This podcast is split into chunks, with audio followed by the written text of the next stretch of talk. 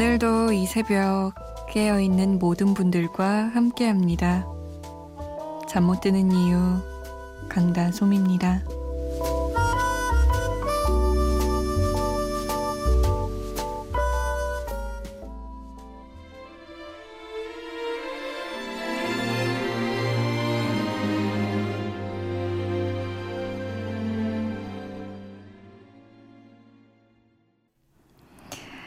7월 7일 목요일 새벽 2시 잠 못 드는 이유 강다솜입니다. 오늘 첫 곡은요. 7월 7일이었어요. 레드벨벳의 노래인데요. 3149번님이 신청하셨어요. 아, 정말 만나고 싶은 사람이 있는데 시간이 없어서 못 만나고 있어요. 3주 뒤면 볼 수 있는데 시간을 당기고 싶어요. 레드벨벳의 7월 7일 신청합니다. 라면서 음, 오늘 딱 틀어드리기 좋은 것 같아서 보내드렸습니다. 많이 바쁘신가 보다. 아, 얼마나 그 순간순간 보고 싶으실까요? 왠지 설렌다. 자, 여러분의 이야기 기다리고 있습니다. 문자 보내실 곳은 샵 8001번이에요. 짧은 문자 50원, 긴 문자는 100원의 정보 이용료 추가되고요. 스마트폰이나 컴퓨터에 MBC 미니 다운받아서 보내주셔도 됩니다. 어, 저희가 조금 늦게 소개해드리는 경우가 많은데요. 양해를 부탁드릴게요. 아, 그리고 오늘은 특별한 공지사항이 하나 더 있어요. 저희가 지금 7월 달에 여름 특집을 한번 진행해 볼까 이러고 있거든요. 이름하여 잊을 수 없는 나의 여름. 요게 주제예요. 있으세요? 시간이 지나도 세월이 흘러도 잊혀지지 않는 정말 잊을 수 없는 그 여름날의 추억이 공유해 주세요. 저에게 좀 알려 주세요. 나 이러이런 사연 있어요. 이런 추억 있어요. 하고 알려주시면 저희가 여름 특집으로 한번 꾸며보겠습니다. 다시 한번 알려드릴까요? 문자 보내실 곳 샵 8001번 짧은 문자 50원 긴 문자 100원 스마트폰 컴퓨터 미니에서 알려주셔도 됩니다. 그리고 이왕이면 말머리 달아주시면 좋을 것 같아요. 이 말머리가 요 앞에 이렇게 가로치고 잊을 수 없는 나의 여름 이렇게 쓰시면 됩니다. 만약에 이게 너무 어렵다 싶으시면 말머리에 여름 특집 사연 이렇게 보내주셔도 됩니다. 음, 2406번님이 저 거제도입니다. 오늘 지진도 있었는데 비도 오네요. 야간 근무하면서 빗소리를 듣고 있으니 첫사랑 생각납니다. 잘 살고 있겠죠? 양파에 알고 싶어요 신청합니다. 라고 하셨어요. 오늘 온 사연이 아니라 얼마 전에 온 사연인데요. 아, 지진에 비에 야간 근무면 첫사랑이 생각날만 하죠. 뭔가 사람 마음이 싱숭생숭해지잖아요. 그리고 4922번님은 새벽 배송 맹구입니다. 아, 성아, 별명이 맹구이신 거죠? 맹구가 그건가? 띠리리띠띠. 아닌, 그건 연구죠. 아, 맹구예요? 그럼 연구는 뭐예요? 연구 없다. 이게 연구인가? 헷갈려. 아무튼 임재범의 비상 부탁하셨어요. 이 두 곡 이어서 들어볼까요? 양파에 알고 싶어요. 그리고 임재범입니다. 비상.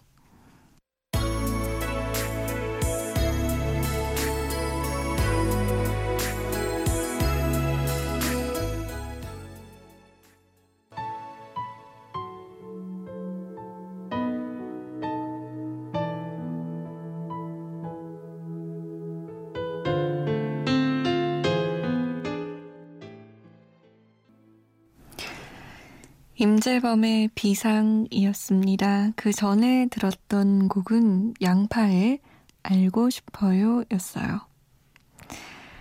음, 임주희 씨는 9년지기 친구와 넉 달 전에 싸웠는데요. 며칠 후 제가 먼저 다가가려고요.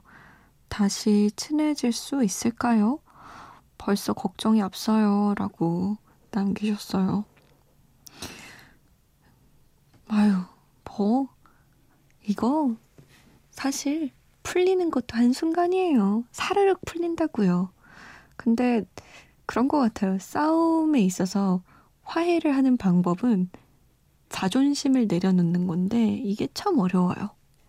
근데 주희 씨가 먼저 다가간다는 건 자존심 내려놓고 우리 잘 해보자 라고 손을 내미는 거니까 아마 9년지기 친구도 기다렸다가 덥석하고 주희 씨 손을 잡지 않을까요? 너무 걱정하지 마요. 5886번님은 자주 듣는데 처음 보냅니다. 목소리 진짜 좋으세요. 저희 학교 중3이 월요일부터 시험이라 공부 중인데요. 힘들지만 이왕 하는 거 끝까지 열심히 해서 후회 안 하려고요. 저 힘내라고 다비치 거북이 틀어주세요 하셨네요. 그래요. 후회를 안 남기는 게 제일 중요한 거예요. 아유, 기특해라. 예쁘다, 예뻐. 이준호님은, 다솜님, 안녕하세요. 어, 일하는 중이에요. 그래서 이 시간에는 졸려서 잘 못 듣는 편인데, 오늘은 컨디션이 좋아서 듣고 있습니다. 미안합니다. 그래도 종종 듣겠습니다. 라고. 미안하시긴요. 이렇게 종종 들어주시고 가끔 사연 남겨주시는 것만으로도 엄청나게 큰 힘입니다. 놀러 오세요, 준우 씨. 0832번님은 해외 근무를 마치고 모처럼 혼자만의 시간 가지는 중입니다. 너무 많은 일들이 있었기에 만감이 교차되네요. 태연의 들리나요를 들으면서 모처럼 쉬고 싶어요. 라고 남기셨어요. 이 기간이 짧던 길던 간에 음 너무 많은 일들이 있으면 정신이 하나도 없죠. 그래서 폭풍우가 지나간 것처럼 어이구야 쉬고 싶다라는 생각이 드는데 그럴 때 좋아하는 노래랑 노래를 들으면서 쉬면 그게 최고인 것 같아요. 3712번님은 솜디 언니 저 중간고사 때 성적 만회하기 위해서 핸드폰도 투지로 바꿨어요. 지금 머릿속에는 온통 빨리 스무 살이 되고 싶다 밖에 없어요. 스무 살이 되고 나서는 다시 이때가 그리워질까요? 신청곡은 여자친구의 시간을 달려서 이거예요. 라고. 스무 살이 되고 나서는 안 그리워요. 그때는 너무 바빠요. 놀아야 되거든요. 신났죠, 뭐. 술도 마실 수 있지. 클럽도 갈 수 있죠. 뭐, 신입생이라고 엄청 행사도 많죠. 이러니까 술자리 가고, 놀고, 여행 다니고, 이러느라 고등학교 때는 뭐 생각도 안 납니다. 그러다가 시간이 조금 더 흐르고 흘러서 제 나이 정도 되면 스무 살도 그립지만 이 고등학생 때도 그리워지는 것 같아요. 그때만큼의 그 열정? 뭐랄까요. 이게 풋풋함이 달라요. 생각해보면. 그런 게 좀 그리워질 때가 있어요. 분명 그리워지는 시간이니까 너무 막 보내지 마세요. 좀 아까울걸요, 나중에는? 태연의 들리나요? 다비치의 거북이, 그리고 여자친구가 부릅니다. 시간을 달려서.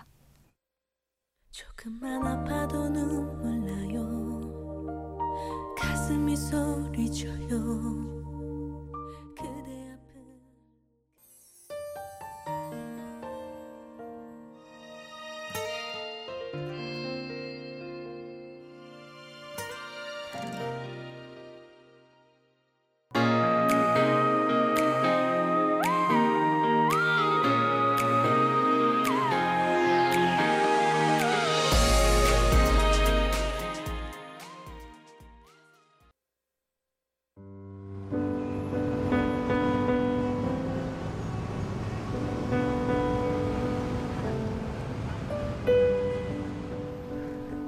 하루의 여운이 채 가시지 않는 밤.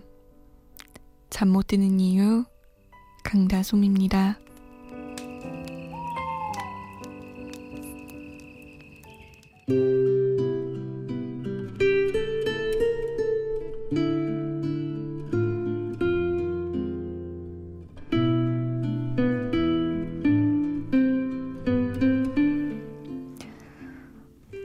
딱히 아무 일도 일어나지 않은 평범한 날, 어느 순간에 갑자기 눈물이 주체할 수 없이 솟구쳐 오를 때가 있다.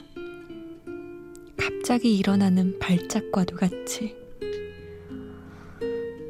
물론, 아무 일이 일어나지 않는 것은 아니다. 매일 무언가를 조금씩 꾹꾹 눌러 담다가 그것이 마음속에 더 이상 수용 불가능할 정도로 쌓였을 때 아주 작은 자극에도 폭발해 버리는 것이다. 그 자극들은 너무 평범하고 일상적이기에 오히려 조심하지 않아서 최고의 촉발제가 되어버린다. 그렇게 터져버린 눈물은 쉽게 멈추지 않는다. 충분하다고 생각될 때까지 쏟아내고 나서야 비로소 진정이 된다. 그곳은 카푸치노가 맛있는 카페였다. 혼자 카페에 앉아 책을 읽던 나는 문득 귀에 꽂은 이어폰에서 흘러나오는 노래에 귀를 기울였다. 좋아하는 여자 가수의 노래였다. 늘 듣던 앨범 중에 한 곡이었는데 새삼스럽게 가사가 한 단어 한 단어 정확하게 마음에 들어왔다. 책을 놓고 아무것도 하지 못하고 속삭이듯 나지막이 읊조리는 노랫말에 집중했다. 눈물이 쏟아지기 시작한 것은 한순간이었다.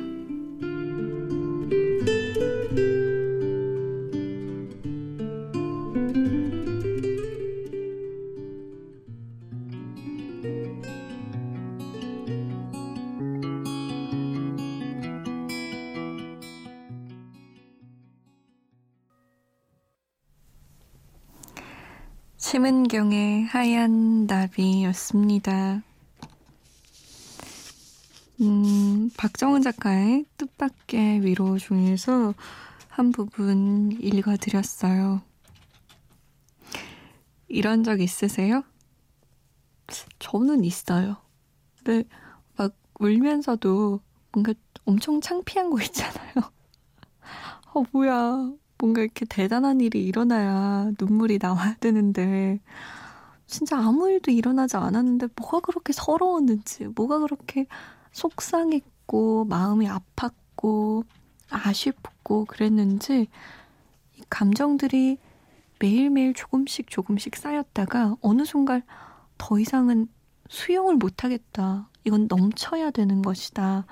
라면서 눈물로 막 쏟아져 나올 때, 청승 떤다 막 이런 얘기도 하죠. 근데 우리에게 필요한 순간들인 것 같아요. 그렇게 좀 마음에 쌓여있는 감정들을 버려줘야 다시 또 새로운 감정들도 쌓이고 그럴 수 있는 게 아닐까요? 아무튼 이런 글을 보게 되면 굉장히 위로도 되고 저는 기분이 좋더라고요. 나만 이렇게 바보처럼 울고 있었던 게 아니구나. 사실은 필요했던 그런 행위였구나. 라는 생각이 들어서 많이 위로가 됐었었어요. 음, 백소연 씨가 라디오 메시지 처음으로 보내봅니다. 새벽에 잠이 안 와서 이어폰 꽂고 듣고 있는데 목소리가 참 나긋나긋하신 게 마음이 편안해지는 느낌이에요. 라고 남기셨어요. 라디오가 이게 스피커로 듣는 거랑 이어폰으로 듣는 거랑 또 이 느낌이 달라요. 조금 더 뭐랄까요? DJ랑 친밀하게 느끼고 싶을 땐 이어폰 추천합니다. 이형구 씨는 가족여행 왔어요. 다들 힘든데 이야기 나누다 보니 슬픈 일들을 더 알게 되네요. 모두 힘내시라고 말하고 싶어요.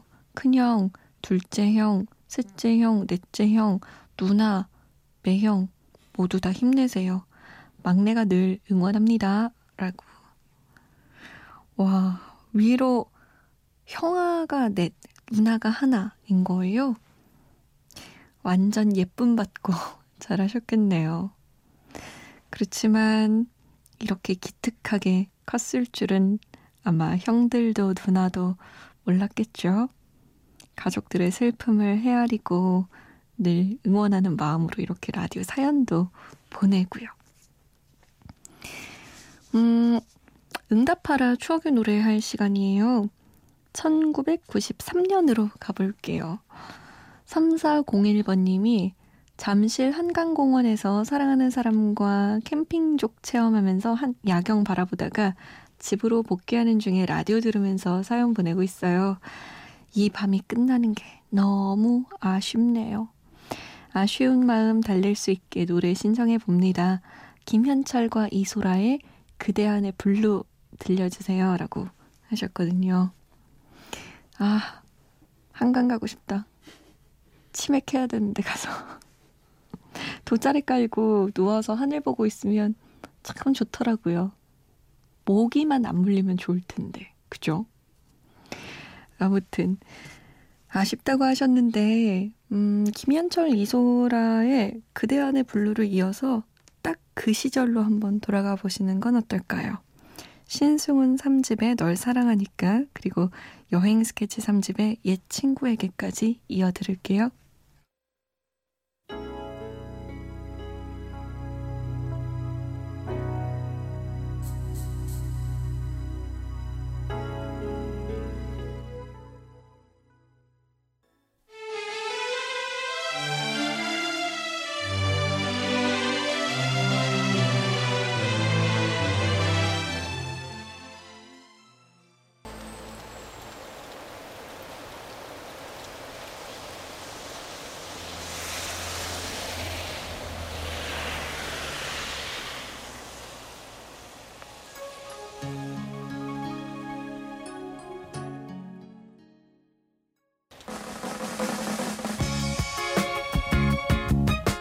오늘의 마지막 곡입니다. 레니 크라비츠의 It Ain't Over Till It's Over예요.